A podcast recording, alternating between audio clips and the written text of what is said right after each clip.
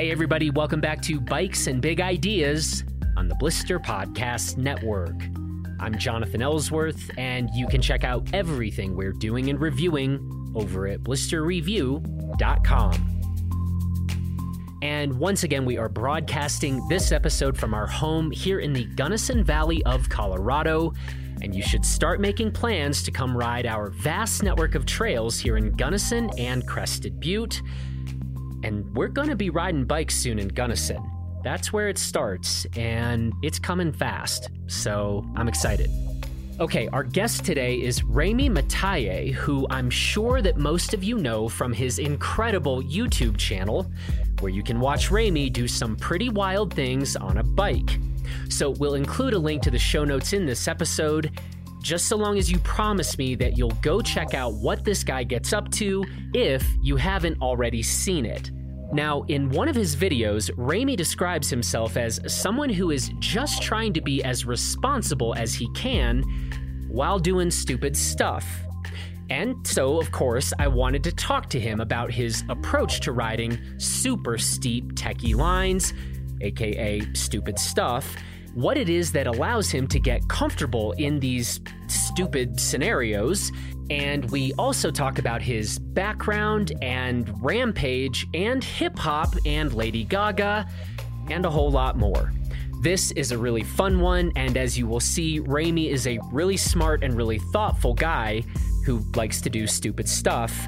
And so let's just go ahead and get right to it.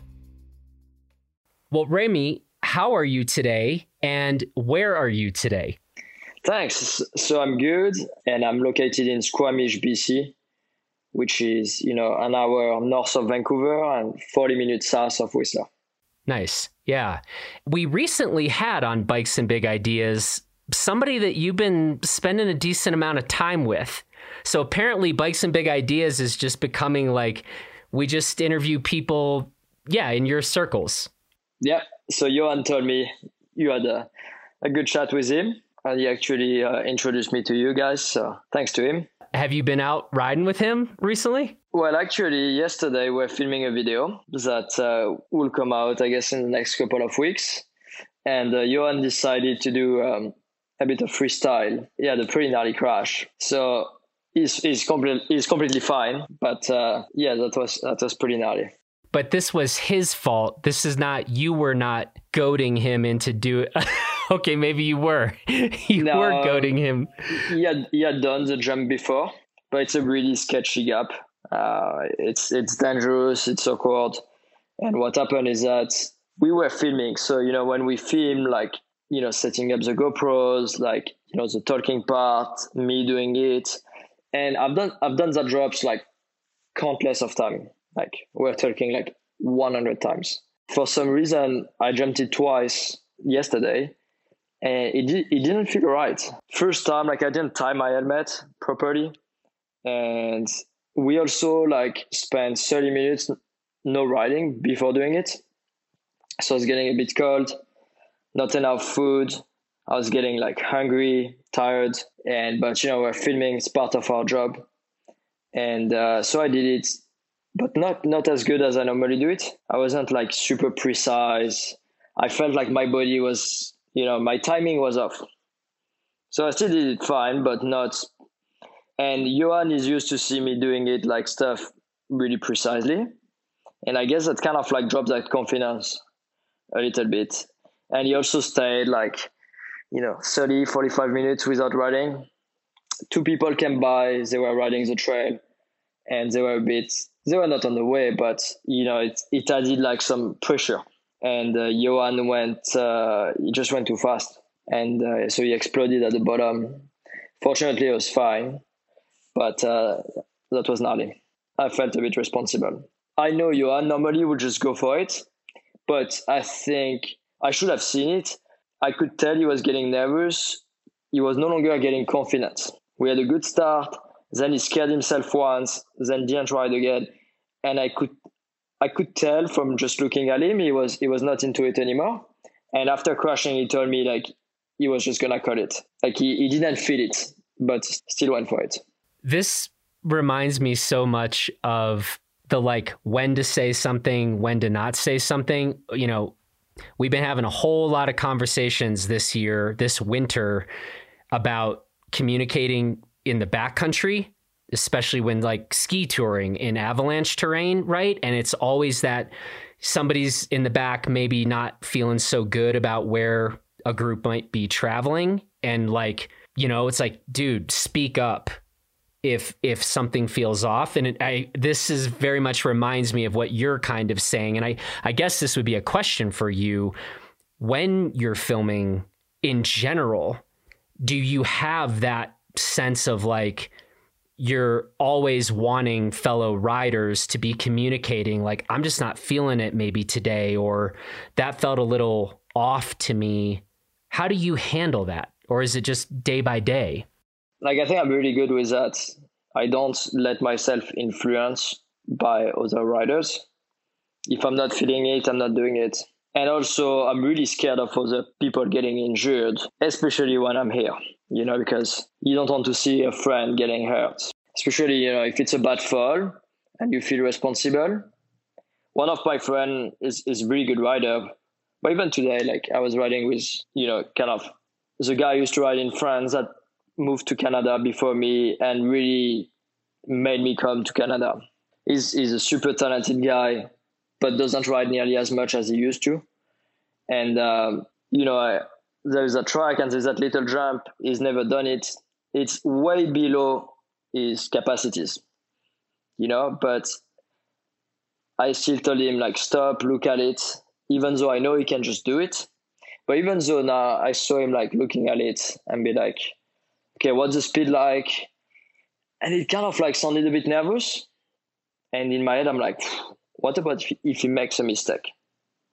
You know, he can, I will never bring someone to a jump, a line where I believe they can't do it. So I believe my friend could do it, but you're like, what about if he makes a mistake? Yeah, he goes over the bar, paralyze himself. So that's um, something I always think of how often or how typical would you say that is when you're out filming? Do you often find like a lot of the times, you know, you you've got film folks set up and they, you know, it's a bit of an attitude or you're with other riders and it's like we don't really care, no one's really checking in, like your job is to send this. You know what I mean? Versus like how frequently do you feel like the communication is good and everybody's trying to get like you cool you cool you feeling all right you know what i mean uh, when it's when it's with me and it's under my rules like safety is number one concern. I always like i have no problem saying that even even riding with you and like we went by this winter line that I, i'd ridden and you know I've, I've done it so many times. Conditions were a bit like it was super cold, it was slippery, and I told him I was like, me, I'm not doing it, and I was like, and Yoann, you should not do it. If you go and want to do it, do it, but I don't believe it's a good idea. We can come back another time and, and do it when conditions are better. So I've no problem with that, but I know I'm I'm definitely more responsible than other riders when it comes to that. Okay, and so you, I'm definitely not asking you to like name names or talk about any film shoots, but how often in your career have you been in a situation where you're like, I'm really not feeling it today, but I'm kind of being asked or pushed to go get the shot?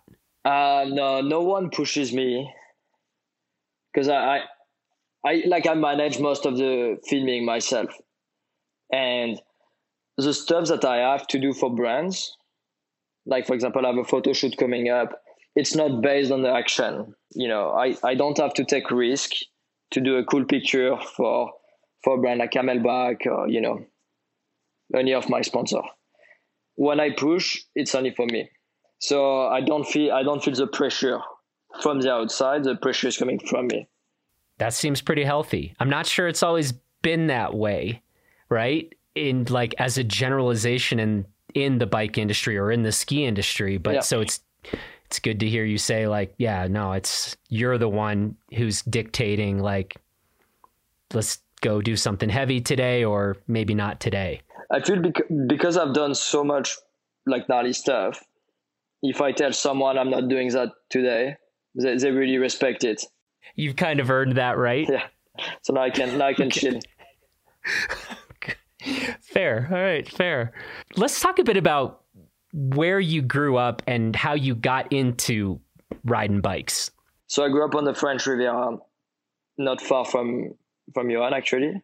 The sport of downhill racing was getting really popular in like 1995, and that's kind of where the sport was born in terms of racing. And um, so you know you'll see that on TV, on the newspaper. I've always wanted to do it. Obviously, the cost was a, a break. Uh, so I wasn't really able to do it until I turned like, you know, 16 years old. And uh, I started to really ride when I was, you know, when I had a side job and when I had a car. So I really started to ride when I was 18. And yeah, I loved it. I still love it, obviously, hopefully. And yeah, I, I did a business school as well. So I had four years, like super busy. And I was able to ride like, you know, twice a week. But I was like, once I graduate, I really would like to move to Canada just to ride and work, but mostly, mostly to ride. And my idea was to gain professional experience in an English speaking country while mountain biking and uh, hopefully be able to land a job in correlation with my studies in the bike industry. Man, you were plotting this out, it sounds like at a younger age than I think a lot of pro riders are thinking about all that stuff. That's fairly impressive and and not that common, I would say.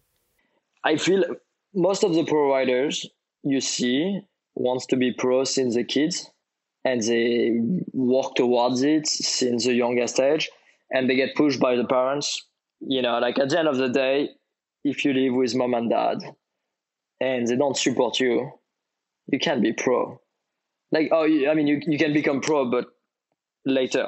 Uh, when you see 16 years old kid being pro is because they got parent support. Because who's taking them to the races? Who's taking them training? Who's shuttling them? It's super competitive. So you can't you can be good at it without parent support. And i didn't have parent support. I did have parent support at school. So my parents were you know they were great parents. They really like pushed me to be a really good student but definitely not a mountain biker another part of your story is my understanding is you did have some aspirations at an early age of being a pro athlete, but this maybe had more to do with skiing than mountain biking initially. Is that fair? Yeah, I used to. I love skiing. I, I, I love skiing, and I was watching ski videos, and skiing seemed more affordable than than mountain biking. But quickly, I realized that you know the snow is disappearing. Uh, it's definitely an issue. So I mean, like the the days of good skiing are less and less, especially where I'm from. And my dad, I guess, he really liked skiing. So it was easier to progress skiing while rather than mountain biking. Because mountain biking, if, if no one takes you to a bike park, that's pretty tricky. And so, what kind of skiing were you most into or interested in? Uh, free riding, and still, and, and still right now like the stuff I I watch and what I want to ski is is powder. Powder's all right. It's all right, yeah. So, like this season, have you been doing both? I mean, have you been? I mean, I know you've been skiing some, but have you been skiing quite a bit and riding your bike quite a bit, or what's that ratio looked like? Not enough skiing. no, but now like Whistler is so busy, and um, I mean, I could do more ski touring, but you know, with COVID, not not being able to like ride share with people, conditions like the avalanche were like pretty pretty tricky, and I'm not very knowledgeable about it. I've got like the basic training, but not I should say like the proper experience required to to be confident in the backcountry. So I I, de- I depend on more experienced skiers and so I haven't really done that. I've done like a bit of resorts, but it's, it's super busy. I uh, I really like to ski just like really really good powder, and those days uh, when they happen, it's just like it's so good. It's, it's I don't know how it is done done where you live, but it's really really busy. Yeah, we're we're doing all right here. I think in general, CB doesn't get near near the kind of traffic that Whistler does, so you can still, uh, yeah, you can you can still get out and especially to some of the spots we kind of most like to get into. It's not busy. You should come down and see us sometime. Yeah, I'd love to ski elsewhere than uh, than Whistler, but I'm I'm looking forward to do like more more skiing. It's just that now with video content and and just so busy, like YouTube has it killed the game. Meaning on the bike side of things. On the bike side, it's just so much work. Keep it going. And like you you can't slack. You have to be on it all the time that takes away a lot of ski days. so when I, when I retire from biking, I'll, I'll become a ski bum. Okay. okay. Well, or you'll be running a brand or something. I'm curious to ask when you went to business school, do you have specific thoughts about what kind of role yeah. you might you might most be interested in moving into in the bike industry? Uh, pro- product manager was, uh, you know, brand manager. I didn't have any engineering degree, and like working on the pure conception of the bike didn't really interest me. But I felt like I was good enough of a rider to understand what you know people need, whether they intermediate, good rider, or even pro riders. And I like the marketing aspect, and I like that it will be the position where you can work with everybody to make a bike people want to ride our product. And it's that is so interesting, right? Because I mean, we we talk to them all the time. There are some brilliant engineers who maybe it's just not their particular strength to translate some of the ideas, you know, to to the end customer right? And so I think someone who's able to one ride really well, but two understand you know what's going on even conceptually and then communicate that and translate that effectively to an end consumer.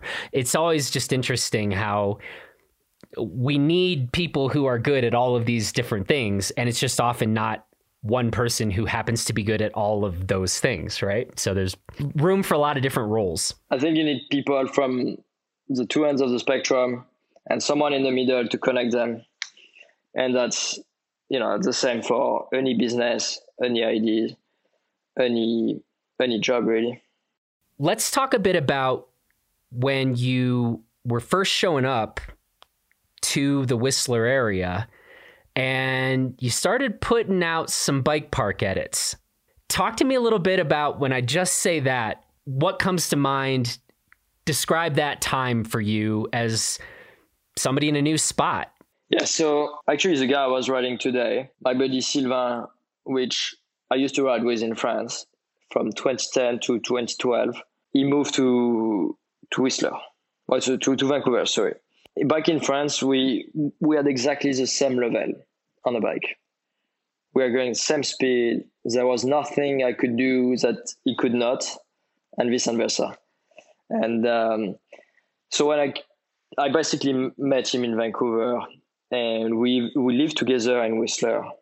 Uh, he was coming just for the weekends, and me I was there uh, all week, and uh, he was kind of my reference. You know, he knew all the speed for the jump, he knew all the lines because he'd been there, he'd been there before, and uh, he's the one that gave me the reference of this is a gnarly line that only one person or two person has done. This is, you know, um, Kenny Smith's line.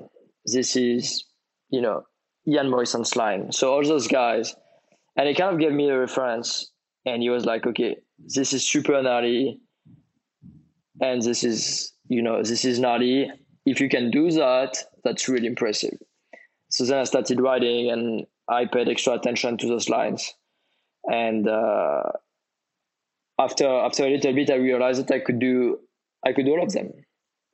And that's when I tried connect with a filmer and be like, look, you know, I don't have any sponsor, I don't have anyone, but I write good enough that I'm sure people are gonna like uh, a video. And so that's how I did two videos, but I was not expecting, uh, you know, the outcome.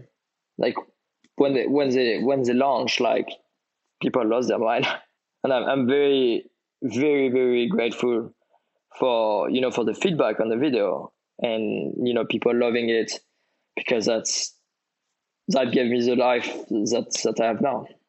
It's funny hearing you talk about that like it and so please I don't want to put words in your mouth but it sounds a bit like showing up in Whistler is when you actually started to figure out a bit more kind of where you were situated in terms of other riders and the rest. Like you know kind of as we try to figure out like how good of a writer am i? Or how good at math am i? Or something right? Or good at chess. It's like well in a way you don't know till you start playing some really good chess players or riding some pretty gnarly lines. And then you're like oh okay i guess i'm is that right did it feel like that a little bit yeah a little bit yeah definitely you know, I'll, I'll see the gaps. And when you see the top riders not doing them, and then or some some riders being like, "This is crazy," you're like, "Okay, all right then, I'm onto something." I think you're onto something. Yeah. So, did you have someone? Was it a writer or was it a film that played a bit of a role in terms of I don't know inspiring your own writing style or was this just this is all just natural? No, I guess no, I don't. Well, obviously, I look up to you know any talented writer out there, and I recognize you know when when people are really good at what they do. But I don't think I've I don't think I've copied or being inspired by one particular writer. I mean, I I love the writing style of you know one or another writer, but I can't. You can't copy. You can't copy because it's like if it doesn't come natural to you, it, it's not. I mean, you, you you can't take the style of someone else. It's not like it's not like you want an haircut and you see a guy in the street, you're like, this is cool, and you get the same one. It doesn't it doesn't work that way. If your body doesn't react and doesn't flow a certain way you can learn technique, but I don't think you can learn a particular style. And I ride. Actually, I looked at a video of me from before going to Whistler, and I have the exact same style. I have the same characteristic on the bike. So it hasn't really changed. Like obviously, I'm more confident, but I've always been, you know, calculated and and precise and smooth. I think it's always been like my strength, and um, it's just no one noticed me in France because the only format was racing and I wasn't very competitive. I wasn't fast. Like I could not hold on to the bike, but I think anyone that that would see me on the side of the track will recognize that you know I had a good riding technique and that was smooth. You know, I was I was never the fastest, but I had a good technique and I was precise. And and I think that's just what I carried on. I just got more confidence, uh, so I can do you know gnarlier line and faster line and bigger gaps but the technique and the style has been has been basically the same calculated precise and smooth that's like the opposite of how I would describe my own writing style. but so I'm kind of depressed about that because that sounds, yeah. If you had three words to use that that you could legitimately use to sum up a writing style, that's pretty good. Well, they're, basically the same as well because you can be smooth if you're not precise. You know what I mean? Yeah. I guess you could be smooth if you weren't calculated. I don't know. Can you? Yeah, maybe, yeah. Calculated is more into like my my my approach. Yeah. You know, like the way maybe the reason why I'm precise and smooth is because I'm so calculated. So I don't make that much mistake. But when I do make a mistake, I really make mistake. yeah. and you you wreck and then you think I was not nearly calculated enough. Every crashes I've had was like something I could have avoided because I lost confidence. I I didn't feel it. I was getting cold, and I just went for it because I normally never go for it unless I'm I'm 100% confident, and because I'm not confident at that time, I just like make a mistake. Every single crash could have been avoided. Basically, yeah. every crash I think of. I mean, except there's always a freak crash out there, but like the the, the big majority is, is something that could have been avoided. But looking back at it, I'm like, I crashed because I'm stupid. I forgot to check this. Or, you know, like something was wrong with my bike and I still went for it. Calculated. Let's talk about Rampage. This is fun. I like the idea. I just say a word and let you go with it. You know, it's like Whistler park edits. And like I've, you are you are killing this interview. I don't have to really do anything. Fantastic. Let's talk about your first invitation to Rampage. I think that was in 2015. Yeah. How did that come about? And was Rampage something that you had even set your sights on at that point? Yeah, not not at all. I I wanted to get an invite just to put it on my resume, but I didn't think I belonged there. You know, uh, I, I was I was like, you know, I'm not gonna do any tricks. I at the time I was making you know little money, and I was always like financially I was very conservative. So someone was making the same money than I did would have not even considered the money aspect. But me, the way I saw it is like it's gonna cost me, you know, five thousand dollar to mm-hmm. get to get there. And to me at the time, I was like, five thousand dollar. You know, if you go there to do something cool, and you can renegotiate contract that's one thing but i didn't i didn't think it was it was to be a cool outcome for sponsors. I just thought that would be like you know whatever. Like a pretty poor uh, entry and that no one will care about about what i did and that it's only to cost me five grand and it's not gonna make me a better rider or anything like that. But uh, I ended up going, and uh, that was a pretty good idea. you think? Yeah. Four trips to Rampage and a top ten finish. It's a bit more complicated. Three trips and a half. One time in 2017, I got US denied entry. So I didn't manage to cross the border but they thought you looked shady. And I was pissed. Like, you don't want to see me angry. And I was angry that day. I was really, really mad because I got denied for no valid reason. It's just like I, I had one guy that, you know, tried to do that job too well. He, he just didn't let me in. And I didn't have, you know, like, look at me, I'm pretty clean cut. Don't look anything like you know someone that will do something shady. And the guy just didn't let me in. He was like, "Oh, you you're gonna work," and I'm like, "I get paid by sponsor for you know the content I I do internationally. Me going to Rampage is only to win a prize money, which for that you do not need a work visa.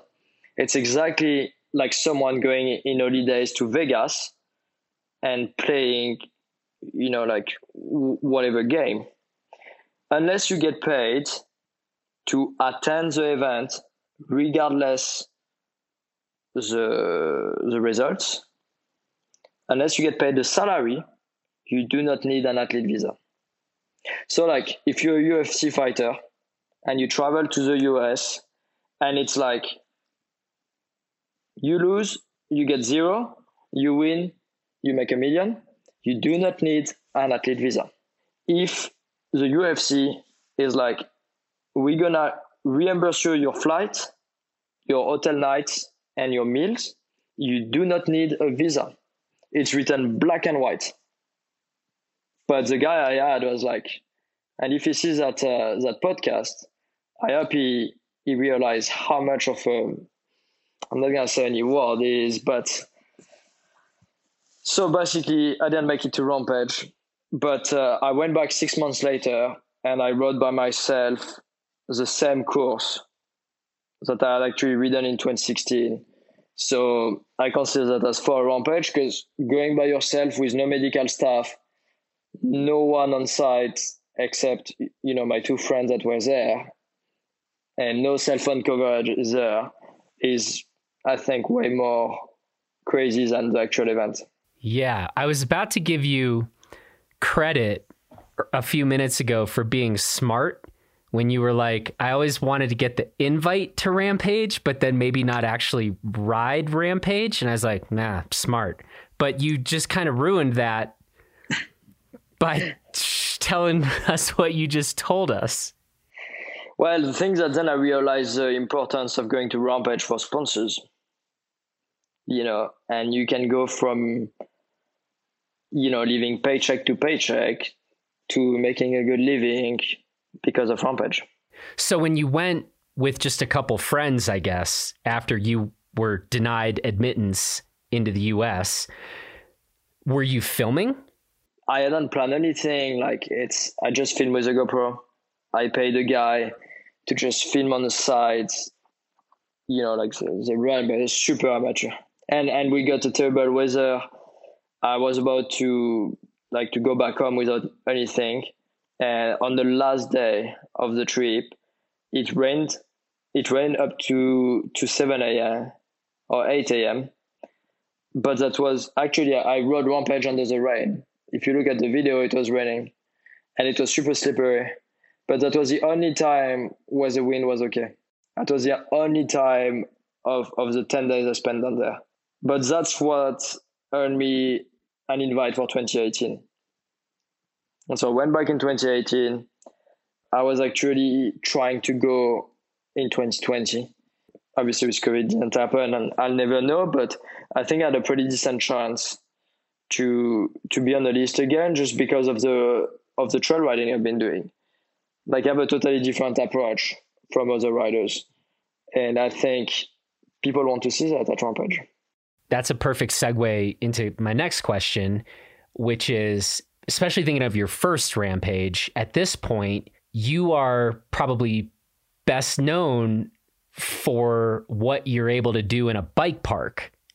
And so the first time getting to the rampage venue, to what extent are you freaked out or feeling okay or and I, i'm thinking right now of you know conversations i've had with Claudio Caluori about you know, when he's riding, you know, his lines at Rampage and he's like, I'm not, I'm not taking the gnarliest lines and I'm still terrified. Because he's afraid, he's afraid of heights. Yeah, he is. Yes. He is. No, I, I guess I've always been confident with my, you know, braking control and body position and my jumping skills. I don't do tricks, but like I, I've always felt I could have done way gnarlier line that I had, but I had poor experience of the terrain, and um, that's why I really want to go back because I think I became, you know, way more knowledgeable of the dirt of what you can actually do, and you you need to spend time down there in order to know. And uh, the guys that are the best at building and riding are the ones who have you know really good experience. And i feel like now i'm at a point where i've got that experience which i didn't in 15 16 17 and 18 because the only thing i'd ever ridden was a rampage line. Like i'd never ridden around the site before before 15 16 and 18 actually 17 i rode i rode a little bit well no actually i didn't make it in 17 so 18 sorry yeah, no, so like no, actually, I've never ridden anything else on a downhill bike around the rampage site. I've never built any kind of drop and stuff before my four times at rampage. Yeah, it's uh, it's different terrain, different dirt. different style? Well, it's like if you've been skiing on groomers and let's say super light, you know, tree powder, and someone sends you into, you know, riding Alaska. It's just like almost feel like a different sport. Yeah. So we should expect you back at Rampage at some point. This is what I'm hearing you say. No, because you know it's really hard to earn a spot, and there's so many talented guys who deserve to go, but you should expect me to go back riding that terrain. All right, we've now talked about bike park edits. We've talked about Rampage, and now you've been putting a lot of time on an enduro bike and once again seemingly showing off a different type of riding. I guess I'll just ask the question. I mean, you've already said it's like, well, I just feel pretty comfortable on a bike in a variety of different settings. But I don't know, was that an intentional evolution? Did that start out as a kind of blueprint you had, or was this just all been kind of an organic development? Uh, no, it's, it's pretty organic.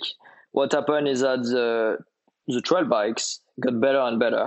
So to me, they've been more fun and more fun and the possibilities of what you can do on on them are, are just becoming better and better and now to the point where there is some gnarly stuff where i'm like a trail bike is performs better than a downhill bike almost. In what way? In why performs better? Uh, because um, you know it's a bit lighter it's a bit shorter and so you know you're able to move the bike around and it's reliable enough.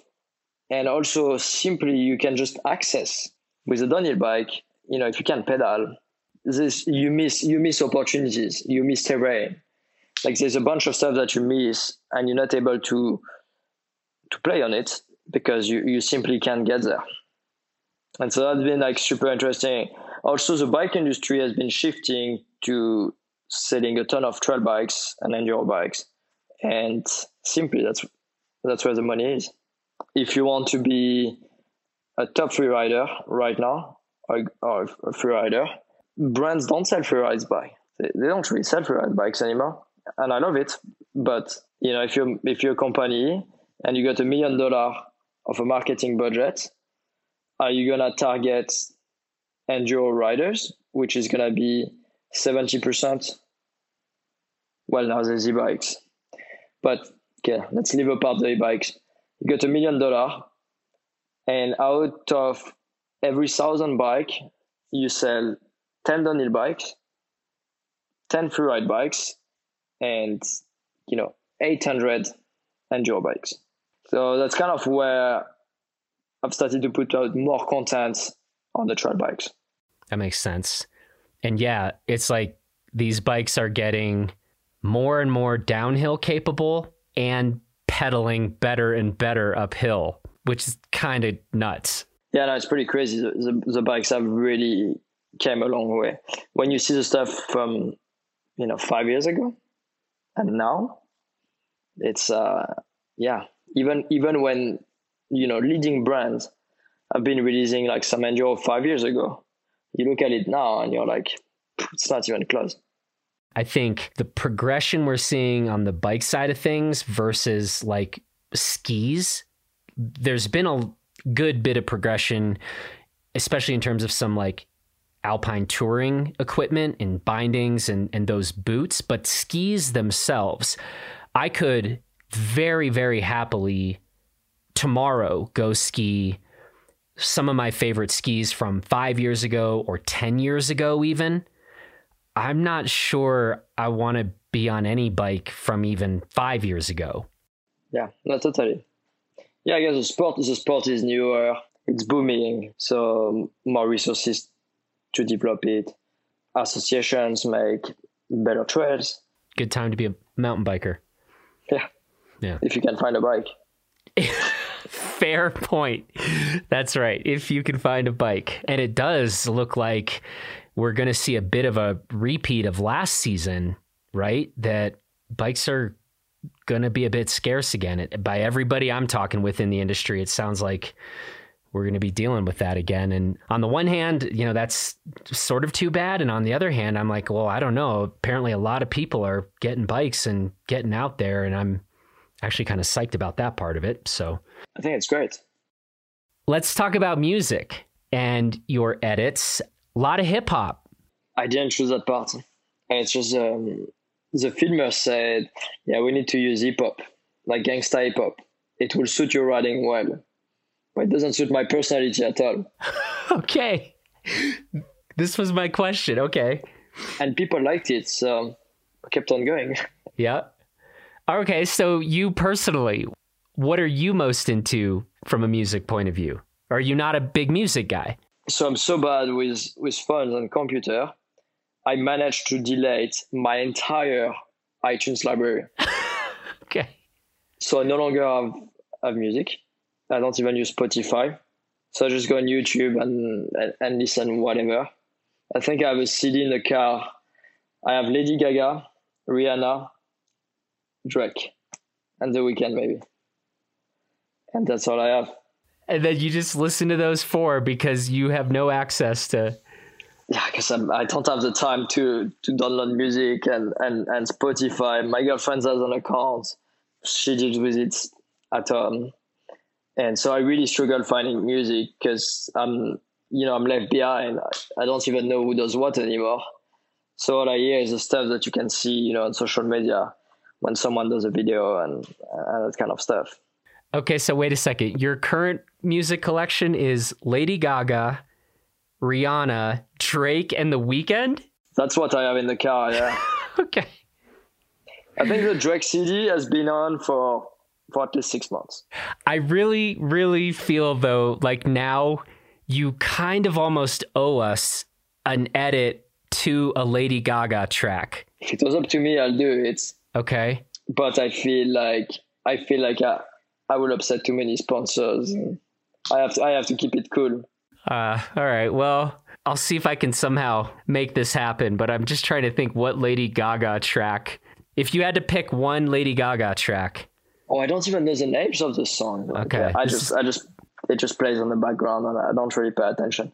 But my, uh, my first Instagram reel, which was like this new format where you can pick up a song. The song I picked up, everyone was like, "What is that thing? It's so bad." And me, I was like, "Oh, I thought it was pretty cool." So now, now I get my girlfriend to prove, to prove the stuff I use. Make sure it's not, it's not too bad maybe would you mind conveying to her this idea that we think one of your next edits needs to be to a Lady Gaga track? Yeah. If she's into the idea, then we might start getting a little bit of traction here, maybe. We'll, see. okay, we'll, we'll see. see. I got, I got to couple of ideas. Okay. By the way, you mentioned a while back you were talking about Las Vegas, and I was going to ask if you were headed to Las Vegas and you had to gamble what game would you play? So I've been to Vegas three times. Okay. For Interbike. I've never played one single cent in in the, in the game. It's it's not my thing. Not a gambler. I, no, I'm not a gambler. I only play when I know I'm gonna win. so you're a cheater. Well, if if I was gam- if I was playing in in Vegas, if you see me play, you should wonder how how accurate are the results. okay. Okay. Got it. All right. So yeah, if I ever find myself in a poker game with you, I should worry that something's maybe fixed or Well, that's because I'll be really confident I'm going to win. okay.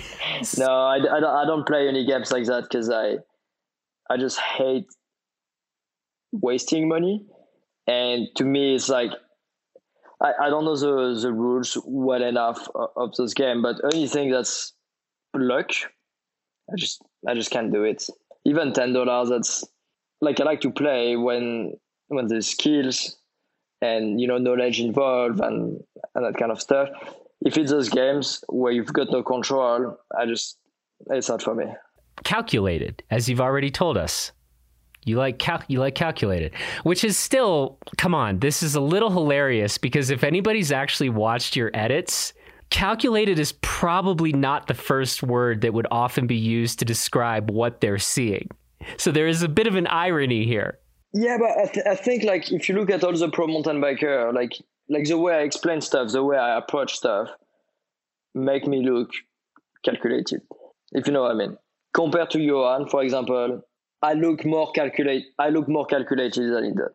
The crash he had yesterday, it's not because it wasn't calculated. It was like, you know, bad timing. Like it just went slightly too deep, and you had to be so precise. It's I put that on bad luck.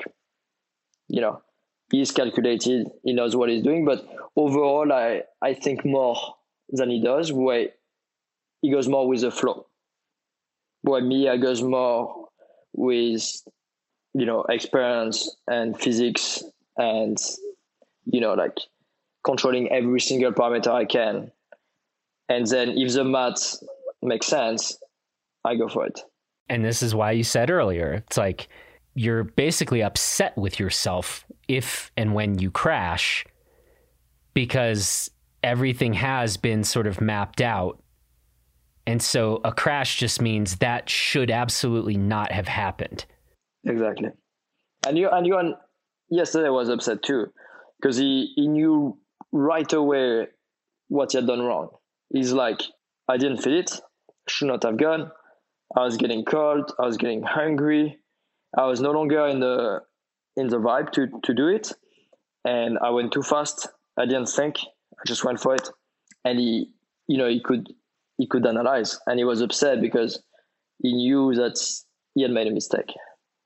And what you guys are doing, these mistakes can be slightly consequential. Yeah, no, he, he got he got lucky, and that was a, a wake up call.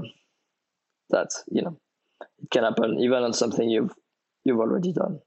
So, since you are so calculated, let's talk a little bit about when you are showing up to a new spot and checking out some line choice options.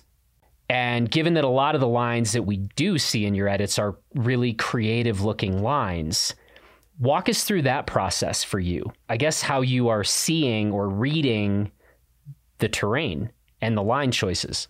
Well, when it's on a trail, I ride the trail. I usually, you know, ride below the speed I can do. And whenever there's some things that either you just see it on the side or you ride like a roller and you're like, huh, maybe I could actually, if I can generate enough speed, maybe I can gap. Or so the first case scenario. Second case scenario is when something doesn't make sense on the trail. How can I do so it flows better? And and then it's like looking around the trail. That happens where you got mostly to stop and look. But sometimes I'll see, you know, rock on the side and I'd be like, well, actually, you could ride on it or, or jump off it or, or, whatever it is. And it, it comes because I've made a living out of finding creative lines. I guess I pay extra attention. So whenever I write something, wherever it is, I pay extra attention. Okay, what could be cool to write? And I like this notion. I mean, you said that you are typically, often, or all the time trying to ride below your actual limit. Yeah. I enjoy it more. I don't like I don't like pushing to the limit. No, today today I went with my friend.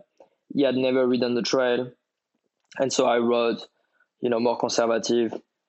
And and the last time I'd ridden the trail was actually with Yoann and we went really fast. Today, riding slower, had more fun. You know, because I feel like I'm going at a speed where I'm not gonna crash, where if somehow there is a tree on the way, I can stop. If there is, you know, something on the trail, I can avoid it and react. Whereas when you ride to the limit, you just don't have the time anymore. Yeah, and it's interesting, you know, when you were saying I was never the fastest, it's like, well, in when you talk to World Cup downhill riders, it's a bit like if you're not at the limit, you might come in 40th. Like you just have to do that or you're not even in the game. And it sounds like that doesn't quite square with how you like to approach riding stuff, even gnarly stuff on a bike? Yeah, because what I do is it's not about the timing; it's about the image, and what people appreciate as well is being, you know, smooth, precise, and stylish. And for that, you cannot be at the limit. You know, if you're at the limit, it's a cool style, but it's not my style. So then at, that on some on some place I'll go to the limit when the risks are, are pretty low. So you know, let's say on a loamy trail, well if you crash it's it's not bad. That's one thing. But like doing the feature I do and the gaps I do, you cannot be at the limit. You know, so, sometimes you are the limit on the run out because of the consequence of the gap where you pick up so much speed that you end up being at the limit. And that's that's a different thing. But then yeah, that's basically it. Let's talk about Propain. New relationship. Tell us a little bit about how that came to be and why you feel like they were a good fit for you. Yeah, so basically I wanted to change frame sponsors just because biking is my hobby and I wanted something new, something fresh, something exciting. And uh, you know that feeling when you get a new pair of ski and and you pick up what you think is best for you. Well, I wanted the same, right? Where you just like ride the bike that I want to be riding. I was looking for a brand that has, you know, downhill bike, freeride bike, enduro bike, trail bike. That's one requirement. And the second requirement was bikes that fits me and bikes I want to ride. And uh, I actually have a frame right there. And so they've got mullet bikes, which is really important for me. I do ride better when I ride on a mullet. I just have more space. It fits me better. And uh, and so they have the Spindrift and the new downhill bike and the e-bike, which are mullets. And yeah, so it just it just made sense. And we've been in touch we had a, a friend in common that made the relationship a bit easier. Went really well. Like the guy I deal with is, is really good. He's you know very viable, which is extremely important, especially for for a top sponsor like that. It's important to be able to have a point of contact that's reliable, because uh, at the end of the day, it's business. You know, you need to have someone that you can talk to. And yeah, things went well uh, I got the, I got the, the the bikes obviously, and I've been really happy with it. So on the mullet topic, if you weren't allowed to ride a mullet and had to go 27.5 or 29, I will go 27.5 on the free ride and downhill bike, and I'll go one enduro 27.5 and one enduro 29 and trail bike 29. Okay. That's, that's a hell. That's a hell of a bike quiver. The more travel, the more clearance you need between your butt and the and the rear wheel. Why the more tra- travel is because you know with a freeride bike or downhill bike, you ride usually steeper, gnarlier trail, which is why you want more clearance. So okay, I'm trying to. How many bikes was that? If you couldn't have a mullet bike and you just lined out all these, did you just say it was like six bikes? basically. Yeah. Okay. That's that's me as a sponsored rider. Would I buy six bike if I wasn't sponsored? I mean, if money was not a problem, probably. You like your bike quiver, yeah. and and so, but now, but you can ride a mullet, and so now you can pretty comfortably drop that number from six to three or four. True. I still have. You don't want to. Well, I have more bikes than I actually need. Ah. But it's also, you know, so I can get all the colors, all the models. But so right now, I'm going to be building a 140 trail bike, which realistically, I don't really need because I have the 160 enduro bike. So I have a 160, 170 uh, 29er. I have the e-bike uh, that I need to build. I have a second identical enduro bike, but that's set up as a mullet, which so far I use the most. I have a Spindrift, which is a freeride bike as a mullet, which I need to build as well, which I'm gonna build today. And then I've got a Spindrift slash mini downhill bike that's gonna be a mullet. and then I'm gonna be receiving a downhill bike. That's that's a mullet. So you're looking at one, two, three, four, five, six, seven bikes, eight with the dirt jumper bike, which I don't really use much, and uh, and then I've got a road bike, which Propain Propain doesn't make a road bike, but I, I still have a cube from last year, and, and I, was gonna change it, but I don't. I don't use it enough. And okay, so you find no downsides to the mullet setup. There is there is a little downside. I think on the technical appeal, 29er wheel just rides better. 29er wheel carries more speed, but the amount of fun and the forgiveness of a mullet, it's not, it's not that the bike forgives more. It's that because you get more space between your butt and the rear wheel, you can correct more when you make a mistake. But today I rode I rode a trail I rode on the mullet and on the 29er. I'm not necessarily faster. And on that specific trail, I had a lot of fun on the 29er because it was not super gnarly. You know, it's like a, a good loamer. It was good. But if I have to push to my limit, I'm a better rider on a mullet. Interesting. Let's talk a bit about your plans for 2021. I really, really, really don't want to jinx anything here, but I'm starting to feel like maybe this COVID thing is going to be less of a thing. I'm feeling I'm feeling good about this. So, assuming that's true and assuming I didn't just jinx everything, have you been starting to plot out this year or you've been reluctant to do that yet? No, I've been I've been really busy at home, and until travel come back fully to normal, I'm not wanting to travel. Mostly because I'm so happy at home. I lo- like I love my place. You know, I moved into a place where that was my dream place, being Squamish. I mean, being the Sea to Sky corridor. That's where, if you could tell me, if you could be one place in the world, only one, that'll be it. And so I worked so hard to get there, and I just bought a new house, and I'm in basically the best location. Well, it sucks to have a nice house like that when you can't have any any guests. but uh, you know, I feel like I'm paying for a, a big venue, but I can't host a party. Fair. so so we kind of so it's just my girlfriend and I, and we we're pretty bored right now. But no, we're in the best place, and I love that so much. Yeah. I just like don't really want to travel anywhere at least until uh, it comes back to to normal.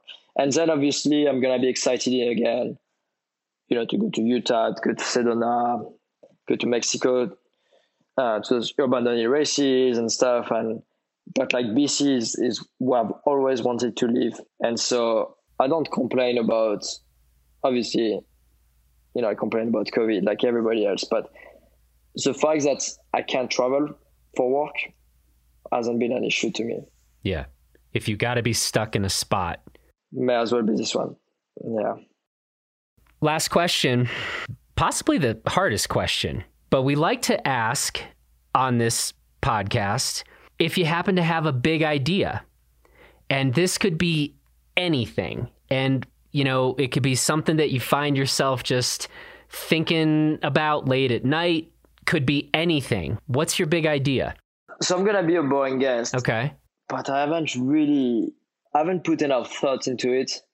But there's some stuff where you know, I'm like pretty big into you know, recycling and limiting waste. Trying to be a minimalist. Mm-hmm. Except for your bike quiver. True. but I believe you can be minimalist in some ways and have a lot of stuff when it really matters to you. Uh-huh. Yes. Or when yes. it doesn't. Yes. Agreed. When it doesn't. So I don't buy much stuff. Like I don't buy anything really. I'm lucky that, you know, sponsor help me out and stuff. But now we try to buy really good stuff. So we don't have to buy again. So like an example, like a Vitamix.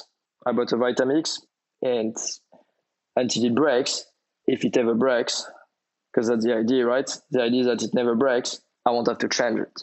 Barbecue, like I do have a partnership with Traeger Grill, but as a customer, their product is so dialed. Like it's so solid. It's not gonna wear out. I had one for two years before. I, just got a new one because I sold the old one with my with my place. When the the buyer came by, they saw the barbecue. They wanted to include it in the deal because they liked it. So I had to get a new one. But mine was two years old, outside in the rain, six months a year, and still looked brand new. And uh, so now we're focusing on getting, you know, really good products that we don't have to to change. And the idea behind that is to to minimize the impact uh, we have on the planet. So yes, you know, you get a lot of bikes, and obviously I go through a lot of tires and, and parts and stuff like that. But we're really trying to our best to really limit our impact on the planet. So I will never take takeaway food or uh, takeaway coffee cup before COVID. Obviously, with COVID, it's changed everything. But I was working with CamelBak to help educate and spread like a positive message about, you know, getting one of those reusable cups.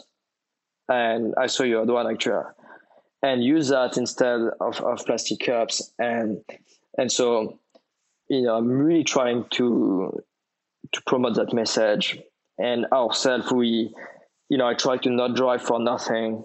I try to i have to go to whistler to pick up a battery for the e-bike actually. But and i haven't been in three weeks because it hasn't been like urgent. So i'm trying to because i'm going to be driving i'm going to have an impact. You know it's going to be like the fuel the wear of the car and everything. So I'm trying to time everything so you know I can go and see my content. I can go and get that battery and I'm gonna ski as well. So basically I'm trying to do one trip to do everything.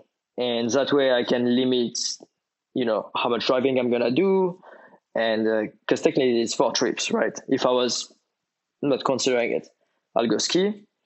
And then the other day I was like, oh man, I need to give my paper to the accountants another trip like so i'm really trying to be to be really good about that and so yeah my big idea is that it has nothing with like political view whether people believe or not in uh, climate change for example or you know whatever other thing. It's it's all about like you can limit the impact you put on the planet without you know losing happiness uh, freedom because you can still do all the stuff that's that you like. Just just do it a, a, way where you limit as much as possible the impact on uh, on our planet limit impacts practice minimalism in most things but in maybe one or two things where you are absolutely the most passionate maybe there you pick your spot to go a little maximalist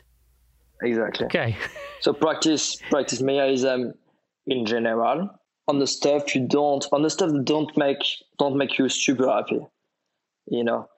But the stuff that do make you happy, treat yourself. Yeah, I like this. But on the other stuff, when I see garages of people and there's stuff that they, they're never gonna use, you know, and like with with products like, you know, something like biking, as we mentioned, the bike have progressed a lot it's difficult to buy a bike that's still to be up to date in five years because it's evolving so far.